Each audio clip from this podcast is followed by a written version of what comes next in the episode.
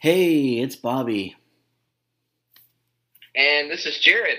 And you're listening to the Frank & Sense podcast. We're excited to be here with you uh, today. And, um, you know, hey, we're just going to keep rolling on our conversation about what's happening in this world because um, a lot of craziness, a lot of, a lot of just, man, just so many things to talk about. And, um, you know, Yeah. the thing is about it is social media obviously gives us plenty of fodder for this whole thing because it's like there's so much that we can pull out from memes to comments Right. to uh, statuses to um, you know the things the president Yeah. does, everything else, and so um, Sure. so let's so let's just chat, shall we? Let's just chat. We got to uh, debrief the past week. Bobby, I don't feel like our conversation has really stopped. Um, you know, I've, um, you know, you've, you've kept really involved, you know, trying to pull some friends together and uh, keep some conversations going, you know, and I, I thank you for inviting me to that. Um, you know, earlier this week. I mean, that's just one of the many things uh, that I see going on that sort of kept this conversation going.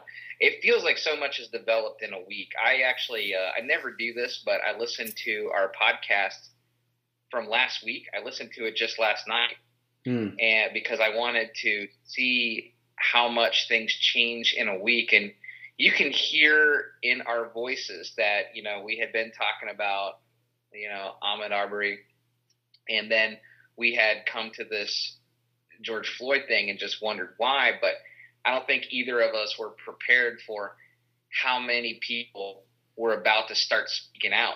I mean, if you listen to me at the beginning of last week's episode, I'm amazed that there I just have three Facebook friends that had spoken out about it. You know, uh, two people on their personal experiences and one, you know, person in military leadership speaking out. I found that remarkable because usually something like this goes down and there's borderline silence out there in Yeah. the ether, or you'll have one or two people talking about it and everybody dismissing that person as well. You're just get riled up, you know, or you're just being quote unquote political, you know. Right. And uh, but then you know, I, I mean, it just it just snowballed and snowballed. And I mean this in a good way. I choose not to be cynical about any of this. There is a lot of talk going on, and in just the last seven days, Hmm. I've seen everything from you know Facebook and Instagram posts to uh, Zoom conversations uh, happening and being posted, and and now, and I don't know how to feel about this. Maybe we could talk about it. You know,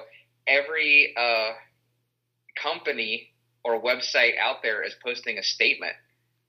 You know, I, Yeah. I, I kid you not. I was just checking my bank account about an hour ago, as I do after we've gone grocery shopping. I like to see what the damage is. Did, did we stay in budget grocery shopping? I'm checking it out, and I kid you not, my bank has a statement about Black Lives Matter, and That's awesome. that could be that that is awesome, right? And I a little part of me says, okay, is that virtue signaling? You know, is this is this just public relations on their part that they've seen that the zeitgeist is going towards you know this and uh, or you know is this finally like the tearing away of the veil and people are going man racism is everywhere even the bank needs to say something you know i mean sesame street is having a town hall meeting for children no joke sesame street That's uh, awesome. Yeah. you know if you go to amazon.com right now the first thing you see is it says black lives matter yeah. I mean, this is great. See, we could be cynical and say it's virtue signaling, or we could say, well, no, maybe, maybe this is finally being normalized as it always should have been. Yeah, no, dude. I think um, I think that's exactly what it what it needs to be. Is that the virtue signaling piece? I think that people want to throw out there. I think is is um, again that that's a part of their comfort level, right? They don't want to acknowledge the fact that Right. maybe, just maybe, um, them not saying anything about this, them uh, re- re- refraining from being active and speaking out on racial uh, uh, issues, that that they might be actually in the wrong. So then what they want to do is they want to go ahead and throw out the virtual virtue signaling. They want to go ahead and say, "Oh, this is only because all of a sudden people care about it." Dude, this has been cared about Right. for 400 years. Like, this is not something that just Right. out of nowhere. Like, this has been going on forever. And for people to be, oh, this history, big stuff, and so Ugh. much evidence. You know, so much evidence. We do not need conspiracy theories. We don't need some crazy video to tell us that there is racism in America. I mean, just piles and piles and piles of evidence from all the people of history in their own words. yeah. And I think that um, these businesses, I think really what it's coming down to is people want to know where they're putting their money now, right? Um, I've seen Right. I've seen people the reports that been coming out about you know and and look I, I'm not saying one way or the other whether or not you can s- you stop eating places whatever but like there was a place a Wendy's franchise in Texas I believe that the owner of that Wendy's was giving money to Trump's campaign. Um, a, a, a Taco Bell owner was giving money to a Trump campaign and then somebody else. And people were like wait a second. Like this does not go along with our like where we want to be putting our money. And so they're not doing that. It's the same thing that happened though too. Like if you want to go to another route for just to support those who are on the um, the more far right side um, that Yeah. the the when Dick's Sporting Goods said they're no longer going to carry certain guns or carry guns at all, I think um, people are like, "Well, looks Oh, like yeah. looks like Dick's isn't getting my money." You know what I mean? Um, and so, but again, like some of those people would say, "How dare these people say they're not going to give money to Wendy's or Taco Bell or whatever because they're supporting Trump, but you're not going to give money because they stopped carrying guns." You know what I mean? Like there, it's like everybody feels like, well, how dare you, how dare you, but you're willing to do it one way or the other, right? It's it's like it, it cracks me up how we are as human beings that we do that. You know, it's like, um, and and again, I don't I don't support I don't support people just like instantly boycotting places. Um, I think that people need to follow their convictions, though. If you don't want to put your money toward that certain group of people, then don't do it, right? Um, but you have to be making sure that you're, you're going to stay constant in that as well. Are you research? Are you Yeah. researching other places? That kind of thing. But back to your point, though.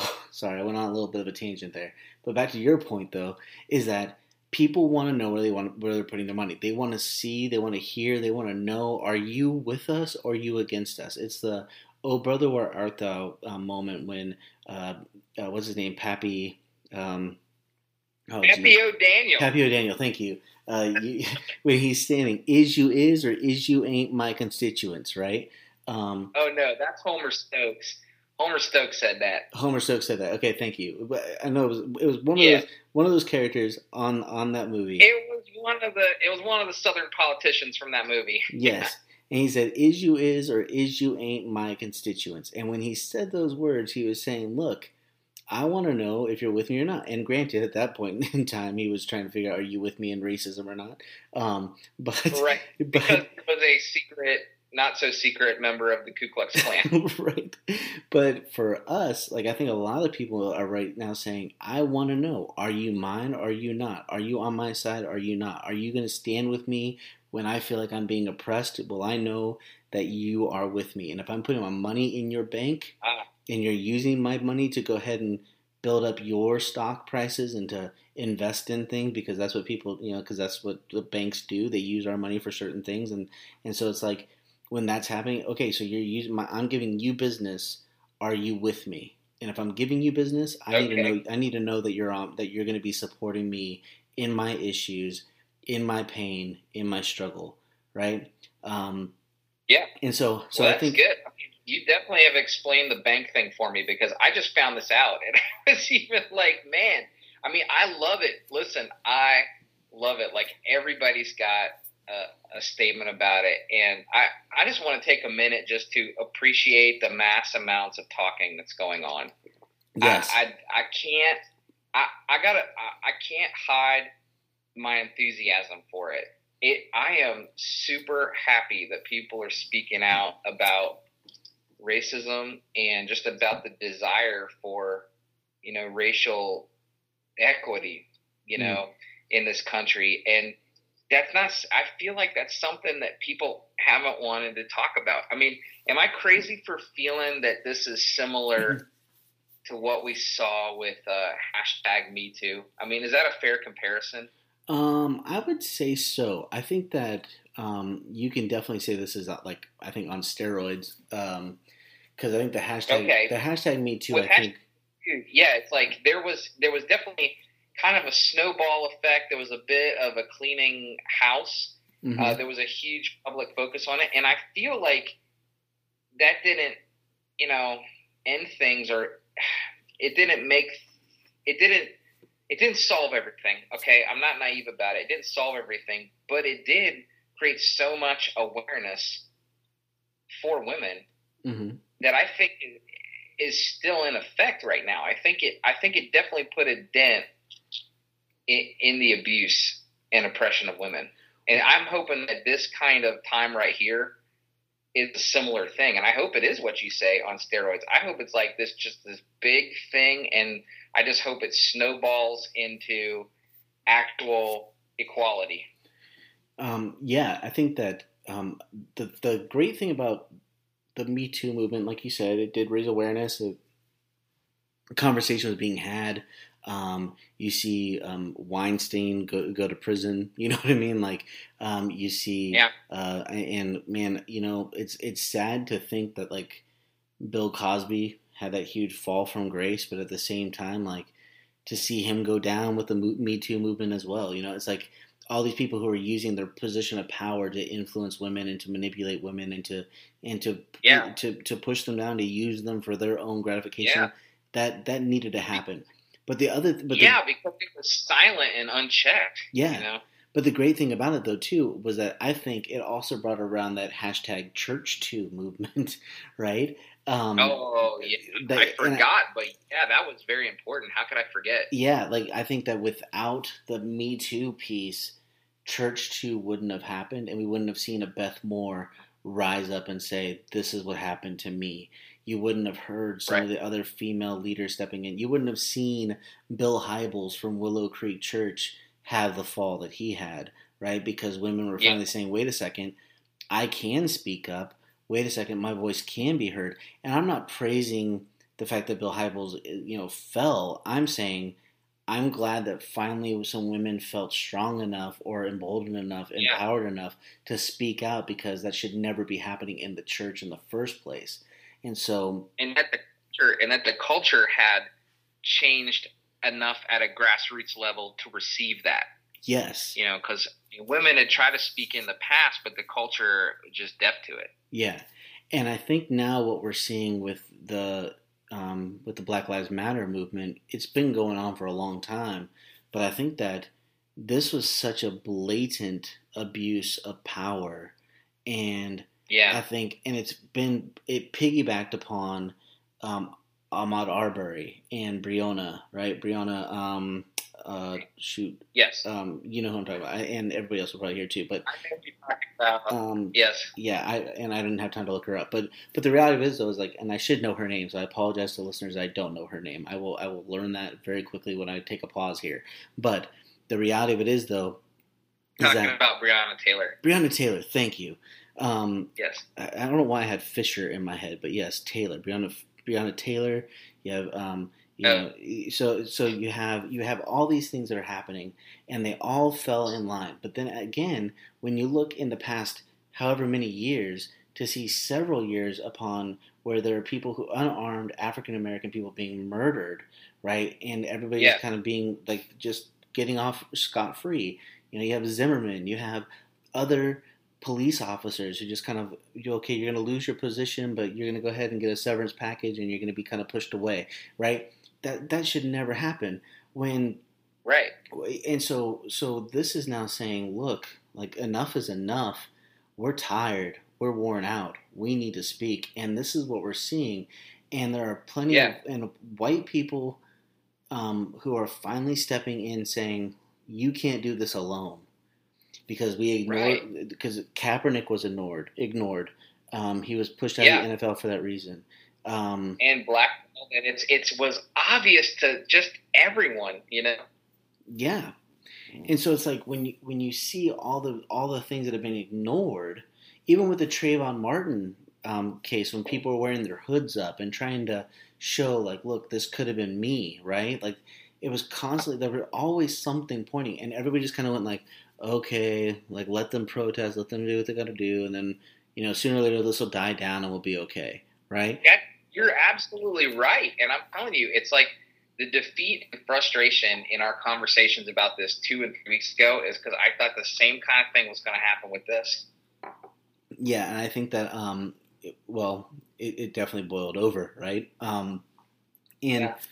and in all credit, right, in all fairness, really, I want to say that um, we know, and it, whether you want to believe what the media says or not, um, I'm listening to my friends who are on the front lines during these protests, um, eh, who are saying, "No, we are watching people." Who are not a part of this come in and start the destruction? Like they are, they are truly, right. they, they are truly watching white people come in dressed in Antifa costumes, right. tearing stuff up and trying to trying to create turmoil, and then trying to instigate, and that's been caught on video. Yeah, but again, people won't believe that. They're going to instantly say all these, you know, they're going to make they they instantly say all these protesters, and it's like no. There's, right. there's rioters and then there's protesters. The rioters are people who are just coming in to create chaos.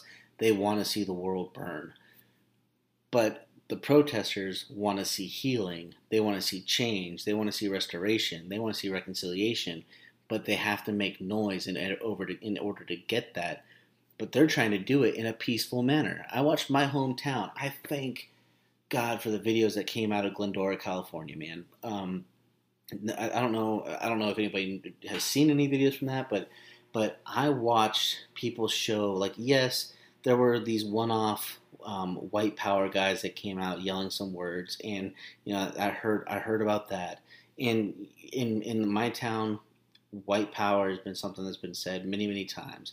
And it's a wealthy white community, so there's always going to be those people who want to keep that that way. However, yeah. what I saw in the footage of people kneeling and then police officers kneeling with them, um, you know, it was like there was a it was a legitimate peaceful protest. People saying yes. we, we really want to see change and we want to see it happen here the LAPD, Glendora Police Department, uh, like all around like area, like there's always been that stigma of um, corruption of of police officers not doing their job correctly. And there are some great police officers who work for in the LAPD and Glendora PD. My one of my best friends, his dad was an LA County sheriff, right? Like I um, I would never say anything negative about the police force I recognize that there are right. there are bad apples. Um, however, when I look at what happened in Glendora, I say to myself, that is what it should be. The voices are being heard.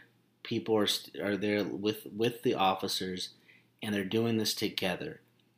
Now, um, you know, ultimately, what we have to say now is, uh, what what is being said in the media what is being said by right. lead, by leadership um, to create even more dissension and even more anger.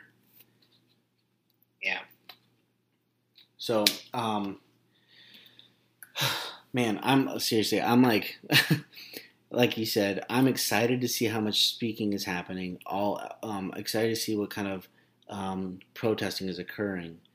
Um, I made kind of a joke today, but I also was serious you know our generation, okay. right? Like, so I'm 38. Um, you know, you're yeah. Uh, I, I am 40. You're you're 40. You broke up, so just keep it there. You're 40. I'm 42. 42. Yeah, well, we could. I'm telling you, I'm 42. I love it. I I don't mind telling people my age because they go, "Man, you look 38." Yeah, well, hey, and people look at me and they say, "Oh, you look you look like you're supposed to be that age." That's great. Um, so, but but either way, like in our in our generation, like um, Rage Against the Machine was a big deal, right? Um, yeah. And I made the true. I made the comment like um, a lot of people who listen to Rage Against the Machine, um, if you listen to it and you and you didn't listen to the lyrics, uh, then then you really are you're kind of missing out on the point of this whole thing because Rage Against the Machine, if you listen to them and you paid attention to the lyrics, this shouldn't be a surprise to you, right? Because yeah everything they always said was, look, we're going to be fighting until we change something. We're going to be fighting to free people who are um, in, incarcerated who should not be incarcerated. We're going to fight to free the um, the uh, our our Mexican friends, our our who have been yeah. the borders, the border walls that were being built. You know, like before Trump even started, they were making border walls and right. like saying like, look, we're trying to keep these people out. And it's like, look, our, our blood, our sweat can be poured into your soil to go ahead and make sure that you have all the vegetables you want but you want to make sure we're, we're we're we're kept on our side of the border unless we're doing work for you. That's a problem. Yeah. And yeah. And so Rage Against Machine is always saying that, but I'm like, and one of my friends said, if you could sit there headbanging to him back then, and then today you're complaining, then you're a sellout, right? And I was like, yes, right. you know, because I mean, the, the problem is, is that they were always pointing to what needed to be changed. So now, what we're right. seeing is a movement right? A movement. And um, I believe that's true. I believe that's true, and I just pray that um, it's not not a trend. It doesn't feel like a trend. I think it's only a trend if we if we stop. Right. I think um, I think that's what has to be talked about too. Is that when people yeah. when people actually just stop talking about it, that's when it just yeah. becomes a trend and um, we wait until some one other thing to happen to make us um, outraged, and then we go ahead and raise raise hell again. Um, the reality of it is, is like we just got to the the people who are protesting need to continue protesting. It can't die out, and and what a great time for us to continue protesting because with COVID nineteen, you know, I mean, many people are still looking for jobs or are out of jobs or can't go to other places. So you know what? Put on a mask and march. You know what I mean? because um, you have time, you have the ability to do it, and that's a good point, actually. Yeah. So, but yeah, so um, I want to ask your thoughts because I've seen some, and I want to talk about this too, and I'll, I'll give my thoughts on it. But um, what have you seen as a response from your our church friends? Okay, uh, the Catholic Church down the street from me I'll just call them out. All Saints Catholic Church has yeah. been very outspoken about social justice, and in a way, they always have been, but they've really turned up the heat this week. Yeah. And they're posting stuff on uh, like social media that I've never seen any church post. And they every week they have this thing called a concert of prayer. And they social distance. They have four people come in and stand in like four corners of the giant sanctuary uh, and they make music. There's a piano in one corner, drums in the other corner, and they stick it live on Facebook. And uh, a former student of mine um, sings in the group, and they sang a bunch of social justice songs last week. Sweet. Uh, yeah, I mean, worship leaders at my church, you know, um, posting Black Lives Matter, and this is amazing because you know, I know these people are coming from a good place and always want to speak about this stuff and do in our small groups. Um, but uh, I have seen some pastors, and I I see that they're trying. I see that I see that they're trying. No one's uh, spoken out in a really, um, I guess, tone deaf way. But I also see that they a little bit don't get it. They're really trying to wrap their minds around this idea that maybe it's in the fabric of their theology that what's Christian is American to them and white to them. Hmm. And they have always equated black people, whether they want to admit it or not, with being the other, and that black people are welcome in their church as long as they can assimilate to, well, you know, white style culture, which, you know, every you know, a lot of people think is again, you know, uh, American and um, um, white, you know, and um, I can see them for the first time in their lives realizing that Black Lives Matter doesn't have to equate someone with being anti-American or violent or criminal because mm. I mean the the underlying stereotype uh, that that white people in general have always bought into with black people um, and, and in general non-whites, but but especially black people over the last 400 years is that they can't be trusted, that they're uh, innately criminal, mm-hmm. um, that they cannot govern themselves, that they must have white people in charge of them to sort of guide them in the way a bunch of teachers must control a, a group of middle schoolers or something, you know, that they're not going to have the intelligence or the maturity because there is a racial inferiority. That has been a big lie in America from the beginning. It was a lie that was created to justify slavery. The crazy thing is, when slavery ended, that lie did not go away. There was a time right after the Emancipation Proclamation and people were starting to set the slaves free. It took a few years, you know. That's what Juneteenth is all about. Is it took like three to five years to actually free the slaves, mm-hmm. uh, even after the war ended. But um, what what um, what happened then was people tried to have these sort of biracial government groups, and through um, thuggery on the part of whites, through lies, through manipulation, through bribes, through terrorism on the part of whites in power. This was before the Ku Klux Klan even existed. They did Ku Klux Klan terrorist acts to force black people out of communities and to try to get them away from government. And they realized then that the only way to, you know, maintain the status quo was to basically terrorize black people. So then you have this thing in 1890 uh, into the 20th century called the nadir of race relations. A lot of historians call it the nadir. It is actually when violence towards black people just increased and increased and increased. It's when the lynchings really took off and the terrorism against black people really took off. I mean, it was when they started to force people out of their homes. It's when they started to force people out of communities. It's when they started to create sundown towns. You know, which we talked about that on here before. You know, a, right. a town, uh, you know, in which uh, there's a curfew for just people of color. Mm-hmm. You know, whites are free to do whatever they want in this town, but in some towns, black people weren't even to be seen in city limits after sundown.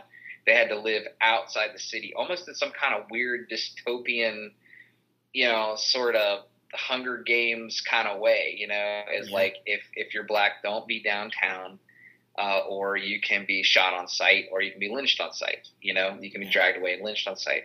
And that continued, and that kind of terrorism happened well into the 20th century. And actually, sadly, in some areas of the country, it, it never stopped.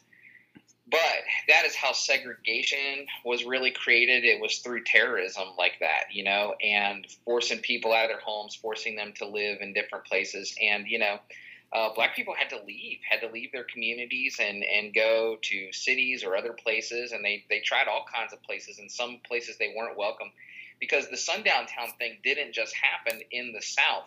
You know, this sort of misconception that, you know, racism is like unique to the South I mean, it was big and blatant in the South because that's where slavery was, but that sort of perpetuates racism in the North and let that go on. Like people thought, well, there's no racism in the North. No, like Illinois was full of it. You know, Ohio was full of it. You know, um, if you read New York papers from the late 1800s, early 20th century, New York City newspapers, they are deeply racist, you know? Mm-hmm. And so there's racism like all over the country. And the idea is like, we can't let black people ever have equality because they can't be trusted.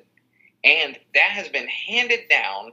I don't know how either. If it's just a lie of Satan, Bobby, I don't, or if we're just sharing it with our children without realizing it, that like you can't trust people of color but that's the that's that's the lie, right? And so I talk on this podcast a lot about you know just white supremacies everywhere, and I, I maybe need to adjust that that terminology. You know, um, you know, a, a, friend of yours from the the like the panel that you hosted the other day. Mm-hmm. um, I think Derek, you know, he said that, you know, um, white people are socialized to racial superiority and black people are socialized to racial inferiority. Mm. And I think that maybe a better way to say it, that's probably a way that I should start saying it, is that maybe we're, you know, because a lot of people shut down when I say white supremacy. That just means like you believe white people should be in charge because they're better. You know, that's actually what a lot of people think and don't even realize it. You know, yeah. Um, it, you know, because of our culture, right?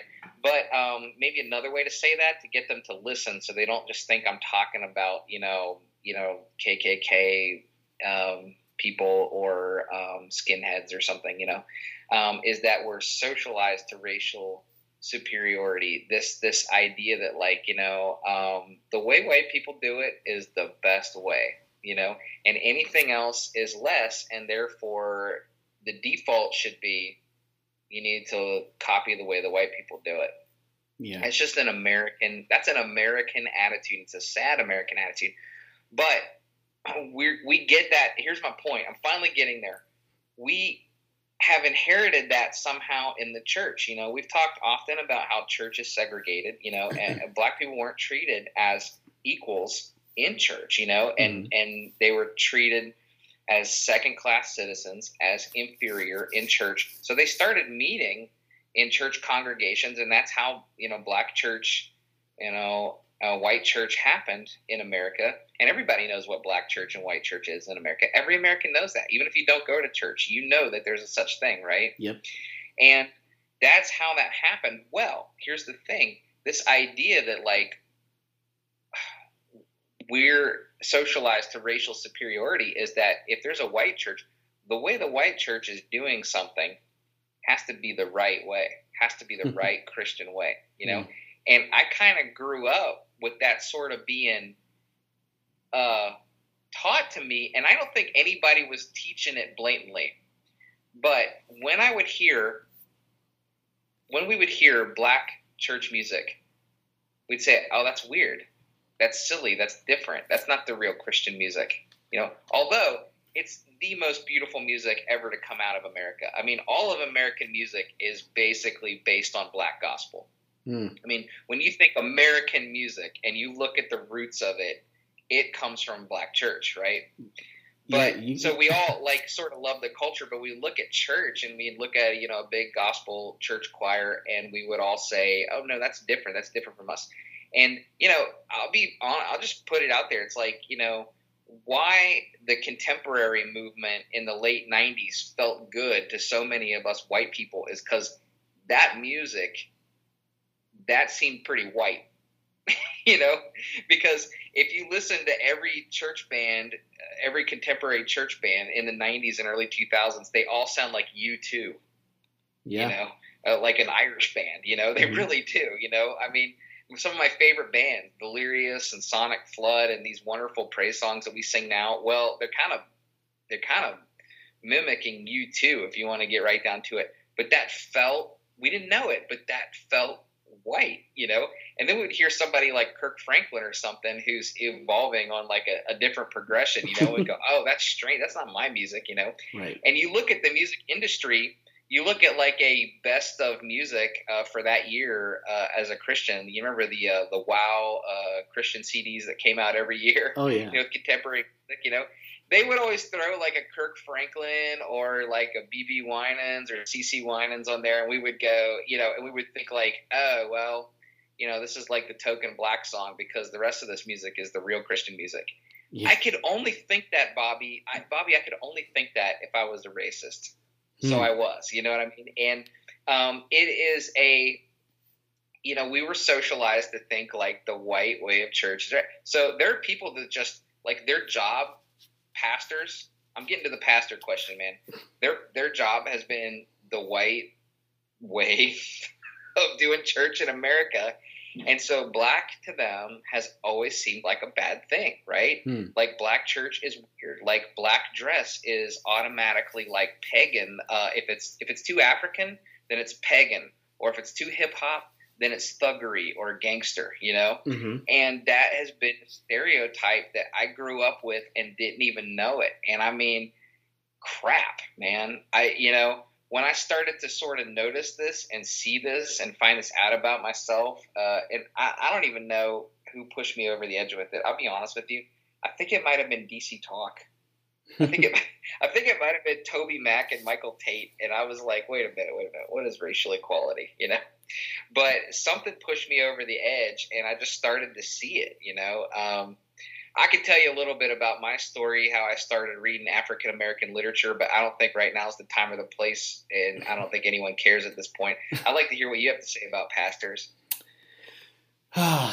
I think that pastors have been forced to do what makes the congregation comfortable. Um, okay. Because in all reality, I believe there are many pastors who would want to speak out on this type of stuff, who would say certain things like this, but they also know that if they do say these kind of things, then they probably won't be having a job much longer. Um, right. And so, or they're gonna gonna lose the tithes. Yeah, they'll you know? lose the tithes, and so. Right. And if and so they have to be careful on that. Well, they've had to be careful on that. I'm not going to say they have to. I'm saying they've had to. Now, whether that's right, right. or wrong, is a whole other thing.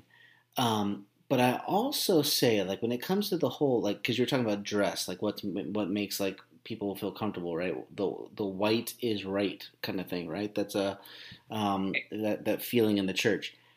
I think what has happened, um, and this has been something that's gone on for a long time um, in the church, is when we decided that you had to dress a certain way to come to church. And this has gone yeah. on for a long time, right? That in order to come to church, you had to dress properly. You had to look clean. You had to, and and if we really want to be honest about this, church was made. Well, obviously we can go to the beginning of church, right? When, when the church started, it was for everybody. It was open to everybody. Anybody and everybody can come in, be a part of it. But when the social yeah. when the social elites started saying, "Hmm, we're making it like we're putting money into this. We want this to be clean. We want this to be able to fit my comfort." And so then what happened was they're going to say, in order to be in church, you have to dress a certain way. So you have to wear your nice suits. You have to wear your nice ties. You have to wear your nice dresses. You have to have the nice hair hairdos. You have to look good on Sunday morning. And the reason why they did yeah. that was because they knew if they did that, that would keep the quote unquote riffraff out, right? That would keep the poverty stricken people out. That would keep the African Americans out. That would keep the people who could not afford to dress well out of their building because they wanted to make sure they were socially clean, that they kept that place theirs. And so that was the process. So now, when we start telling people, what happened when we started doing that was your culture is not welcome here. Because if your yeah. culture tells you that you dress a certain way, well, that's not our culture, so you're not welcome here. If you can't afford to be this way, well, then you aren't welcomed here. And so you're going to have to come to either an early service or you're going to have to come to an, or you're going to have to go to to a, a tent preacher because we're not going to let you into our building. So that's why when you have the tent revivals going on, that's when everybody in the community can go because well, anybody can go to a tent, but you're not yeah. coming into our church. So uh, uh, I didn't realize that about the tent thing, man. Well, so that's like a that's yeah. an unspoken thing about tent tent ministry is that tent ministry was a way for people to kind of go around sp- speaking the word of God in different communities because yeah. Um, but the reality of what it was is that they started pitching the tents that way they can bring in the poor because the thing is they didn't want them in their building so pitch the tent right do this in the weekend or in the evening whatever evangelize yeah. you know save the poor people but don't let them come into our church um, so that was yeah. you know so that's kind of the those those hidden messages that are there now, in order for us to think those things through, though, you have to put yourself out of that social elite standing, right? Because if you're able to walk into church with a nice set of shoes and nice and nice clothes on, and you can sit in the front row and feel comfortable, you're one of the social elite. Because the back row is for the people who couldn't afford it. The back row is where everybody goes that they sneak in, they sit in the back, and, and then hope that they're not seen and they can get out of the church quick enough so that people don't see the clothes that they're wearing, right? So now, uh, yeah, So there's all this construct that's been built around the church that has totally dem- demol- demolished what Jesus meant for the church to be. But we have yeah. to be honest about it. We have to be honest about the things that we've set up to create damage to the very people that Jesus came to save. And so, um, but that but that means that we have to we have to be honest about it. We have to own up to the things that we've done. What are the things that we say? What are the things that we believe? If you, this is why um, one of the things I love telling some of my students when I started doing youth ministry here in um, in Philippi, actually, I would have a Bible study with them, and they'd be like, "Wait a second, like." Um, we're about to go into church. Like, should we take off our hats? I'm like, why would you take your hat off, right? Like, and and and people are like, wait, this is the sanctuary. I'm like, nah, like, no, like, you believe then that only God is present in this place? And this was always my challenge to them is like once you believe that God is right. only present in this sanctuary, you're missing the mark. And they're like, "Well, what are you talking I about?" Yeah. yeah, I'm like, "Well, would you do you wear a hat out in public?" Well, yes, I do. Why? And they said, "Well, because I mean it's sunny out or it's whatever." I'm like, "Okay, well, do you not believe God's there?" Because if you don't believe God, if you believe God is everywhere, then that means that your hat shouldn't be on your head anytime. If you're going to be holding, if you're because if you're going to be right. holding this holy place, with like God left the temple for a reason. The, the the curtain tore so God could be present with humanity again. Like he, like that was what happened in that moment. So now if we believe he's everywhere, that means that if you're going to really if you're going to hold firm to that the way that we always talk about it, then that means that every single day of the week you should be wearing a nice suit, nice tie, right? Every single day of the week yeah. you shouldn't be wearing a hat out in public. Every single day of the week, you should make sure you're well groomed and cleaned up, even in your home. Why? Because God is present, right? the sanctuary is you, it is no longer a building. So, all that to say, pastors have to start speaking out into their systems, start challenging systems, start flipping over the tables that Jesus would do, and say, look, if you want me to be your pastor, we got to start making sure that our, our, our councils, our, our committees, that we have people of color, minorities that are present on these um, councils, that we don't only pick out the, the people who tithe the most, that we're really asking the people who are poor like to be part of our committees as well. So that way, because we're if we're serving them, the, the, who's going to speak more into how we can serve better than the people who we're serving, right? Start, uh, yeah. Start challenging the constructs. Um, don't just tokenize. Don't just tokenize. Don't just put somebody in place because oh well look at us we have a black person on our we have a black person on our council. It's like no, have them lead it right. Have them lead a conversation. Have them guide a conversation. Have them lead a subcommittee. You know like around racial reconciliation. Like do yeah. something like that. If you really want to start seeing change in the church, then you got to start leading that, and that's a that's a message to all the pastors. And right now, I know COVID nineteen is hurting some people, but there are a lot of churches that are back in action, that are opening their doors. If they're not if they're not talking about this now, if they're not talking about ways to get better, um, then I would I would dare to say that they're guilty of worshiping money over God, because really they don't want to risk that. Right. I I would I suspect that that's true, um, and I I think that that's probably um, I think that's probably what's behind most of our bad decisions about race. You know, yeah, it, it's it's all been to, you know, from the very beginning, it was it was all about financial gain for certain individuals who just you just went there. You know, yeah, and I feel like so often it still is. You know, and I think people who just are suspicious suspicious about equality they've if they haven't bought into the the lie of of race, and and in fact, a lot of people have, but if they haven't bought into the lie of race, then they must sense that. Uh, then the only other reason that they could oppose, you know, equality is that they must sense that they are currently in power, and that equality would mean less power for them and more for someone else. I mean, shoot, I mean, it's simple, right? If right. I mean, you know, we're on a teeter totter, you know, and if I'm if I'm up and you're down, you know, uh, in order for us to meet in the middle, you got to go up and I got to go down, and then we'll both be equal and everything will be balanced. But some people don't want it that way, you know. They're like, I don't want to go down, right? I don't want to you in the middle, you know. And I mean, you know, I mean, I, I think marriage is probably a pretty good way to look at that. I mean, there there are marriages that are sort of based on on power. You know, that's why you know some people can say my house, my rules, or you know I make the money, so I make the rules. You know, that's not a love relationship. That's a power relationship. But yeah. then there are marriages where there is equality between husband and wife, and it doesn't matter who makes more money.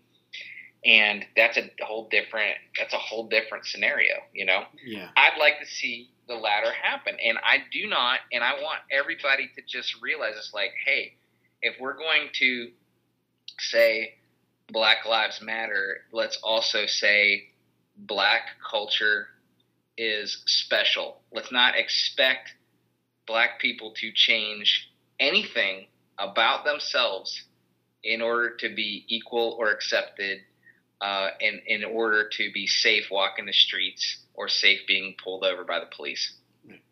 Um, yeah, I think that's definitely true, and and I'm going to speak on behalf of, um, I mean, being that I'm Hispanic and I'm on this podcast and whatnot, I'm going to speak to say also we should not expect white people to change themselves either. Like, and let me say okay. that, let me make that clear in the sense of if you're if you're a racist, you better change that. Okay, if you aren't willing to listen yeah. to your stories of your African American, um, Mexican, Asian, you know, anybody who is not white, if you're not willing to listen to their stories and listen to listen to their experiences, you have a problem there. Yeah, so, you are so, wrong. so you need to fix that. But yes. if you are just a white person who's like, look, like I want to learn, like admitting your ignorance, and that's okay, right? Because I think that's a, that's a very okay thing to say. Is that look, I don't, I just don't know. I want to learn more. I want to, I want to experience more. Dude, awesome, great. Then yeah, then grow in that. But if you're a white person, like man, like I should don't be ashamed of your whiteness, right? Because you had just like I don't have the ability to to change myself being Mexican. You cannot change being white. You were born that way. I was yeah. born that way. So don't be ashamed of that. I saw somebody saying like, "Why should I be ashamed of my whiteness?" Like, and and I'm like, yeah. no, that's not what we're saying.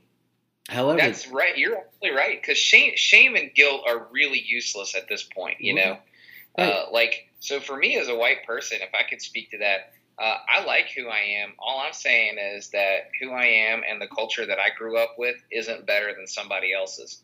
Yeah. It's not. It's not. It's not less. It's not beneath, but it's definitely not above. Right. And just because my skin color is in the majority, it doesn't mean that our our way of doing things, how we grew up, how we sing songs, you know, how we talk, how we dress, just because we're in the majority, that doesn't that doesn't make it the best way. It just makes it one way. It makes it the same, right?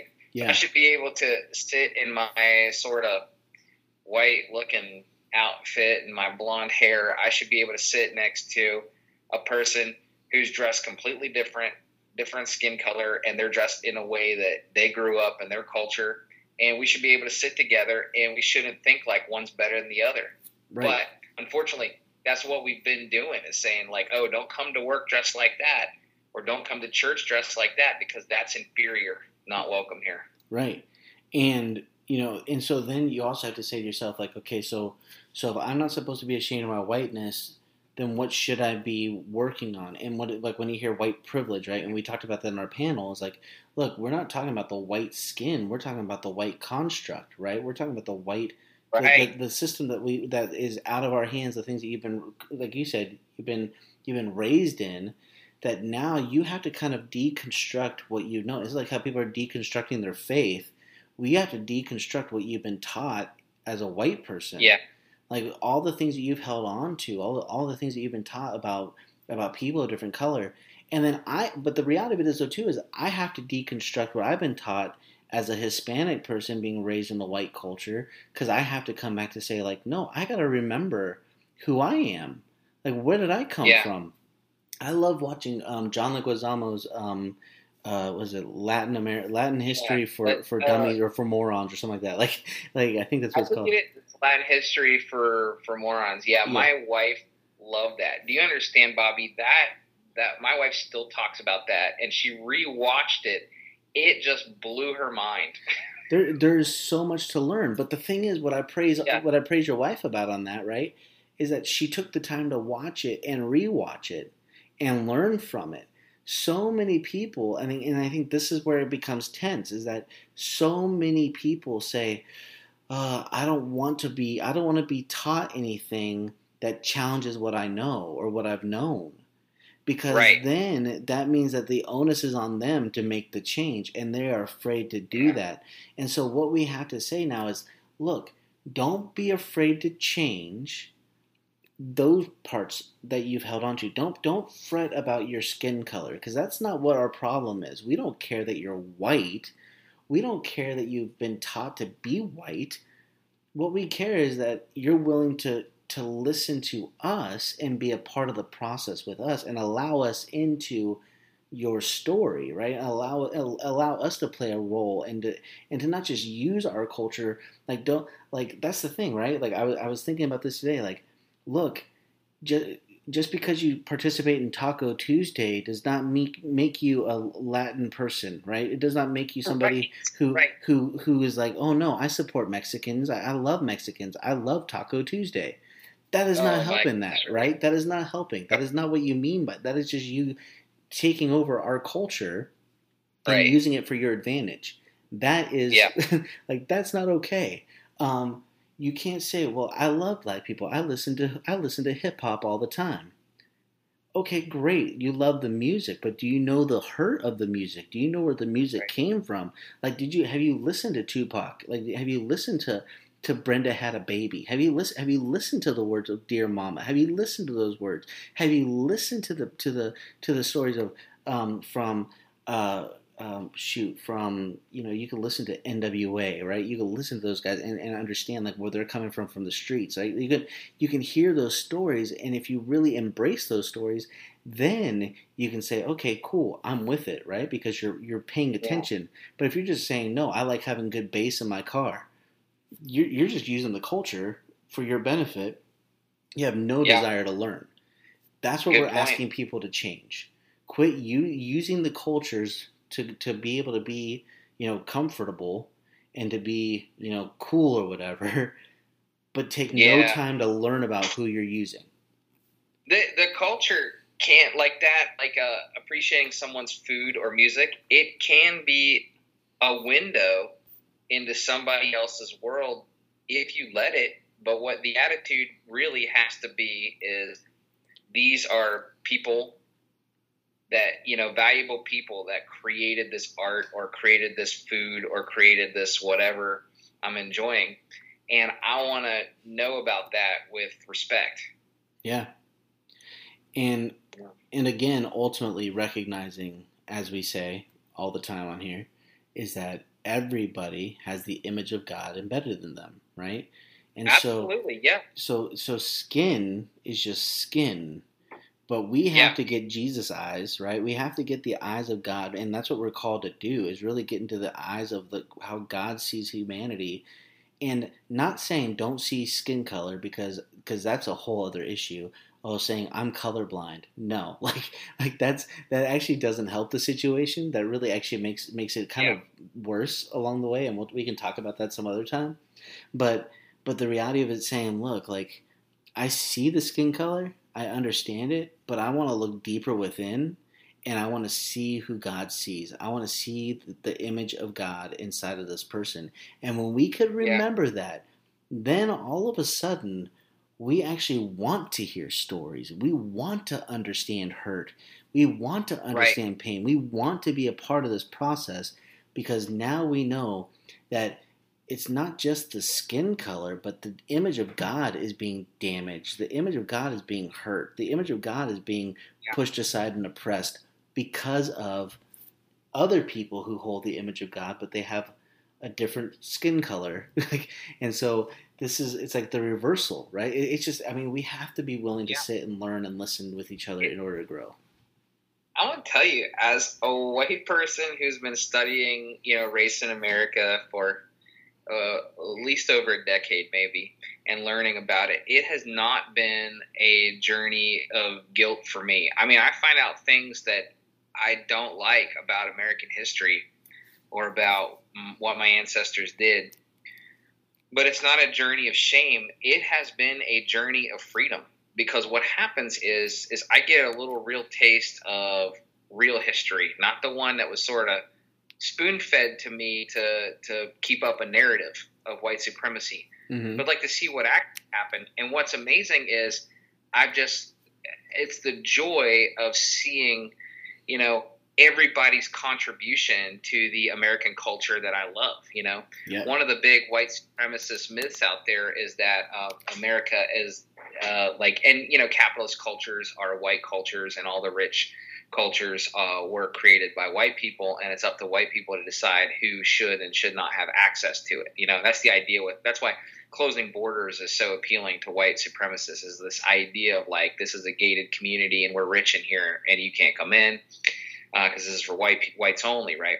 And um, that's that's that's why a wall, building a wall on the Mexican border is so appealing, and no mention of a wall made on the Canadian border, right? It's mm-hmm. not just about America; it's about keeping out people of color and stuff like that. But um, it has when I, you know, it has been a, a a really nice time for me each time I see the lies I learn a little more truth and it sets me free in just the way that I can basically just love other people better, you know? Yeah. Uh, I mean, one of the greatest moments for me was just when they mapped the human genome and they basically, you know, proved beyond a shadow of a doubt that there's no biological basis for race.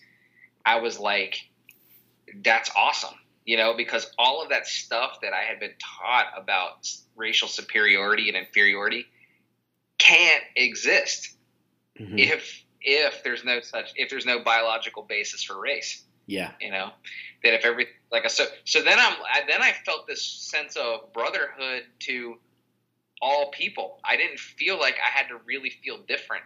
That was a big moment for me in the early 2000s, you know, because I just started going like, you know, I, I don't have to be afraid of Middle Eastern people because really that's a guy just like me. You know, mm-hmm. I do not have to be afraid of black people because really, that's a guy just like me. And there's been a lot of freedom in that. It's it's it, it basically humanized everyone for me in the middle of a culture that has tried really hard to dehumanize people who don't look like um, you know Ken and Barbie. Hmm. Yeah. Hmm. Yeah, I think um, you know, the, the, man, all of that so good. I I wish you, gosh, we're almost up on our hour already, but um, but we're we're gonna be car- I think we're gonna be carrying this conversation for another week or so, probably, because um, yeah, you know, there's a lot to be said. We didn't even get into the whole idea of using the Bible as a prop, um, but that we'll be talking about that, and I, I think probably in our next episode. yeah, because I um, don't know, uh, that seemed to have backfired. yeah, I think um, we'll be talking about about again the hijacking of of, of uh, the church um, for political gain um, and for and for movements. I think that there's there there's a call for the church to be used for movement, but hijacking it to, to fulfill your agenda, there's a whole other there's a whole other issue there. So we'll be talking about that um, next week. Actually, I think that'll be our topic for next week. But um, but, but for this though, I think that I think this is where we're we're going to stop. I think that we I think we know now, yeah. right? It's like I think that it's very clear that we're we're at the the cusp of like, okay, now what, right? Um, because I think everybody's saying, okay, cool, like the conversation are being had. A lot of people don't like what's being said, and we'll be talking about that too, because because um because even in in the Sermon on the Mount, right? It's funny how people always want to say yeah. like like people people aren't going to like you if you follow Jesus, no, people aren't going to like you if you start living the way Jesus lived, right? And and doing what he called you to do. And Matthew uh, chapter 5, very, very clear when he's going through, blessed are the peacemakers, blessed are the meek, blessed are the weak, blessed are those who, it's like when you're walking in that way. And then at the end of it, he says, and blessed are those of you who actually do what I teach because um, people are not going to like you, right? Because of what I teach you. Yeah. And that's what he taught. And that's the reason why people shouldn't like us. And the people who aren't going to like us are, well, the religious people who are, it's, it's turning over the whole system. When we're truly living for Christ, yeah. the systems start to change. When we're truly, truly living for Christ, our systems, the ones that are embedded inside of us, start to, start to change, start to shift. Um, we can no longer. I've been preaching this on Sunday mornings for the past few Sundays. Um, but you know the phrase of "I am who I am," you know that's just I, that's just who I am. Like I'm I'm always going to be this way. No, no, that's a bogus lie that we love to tell ourselves to feel comfortable about the way that we are.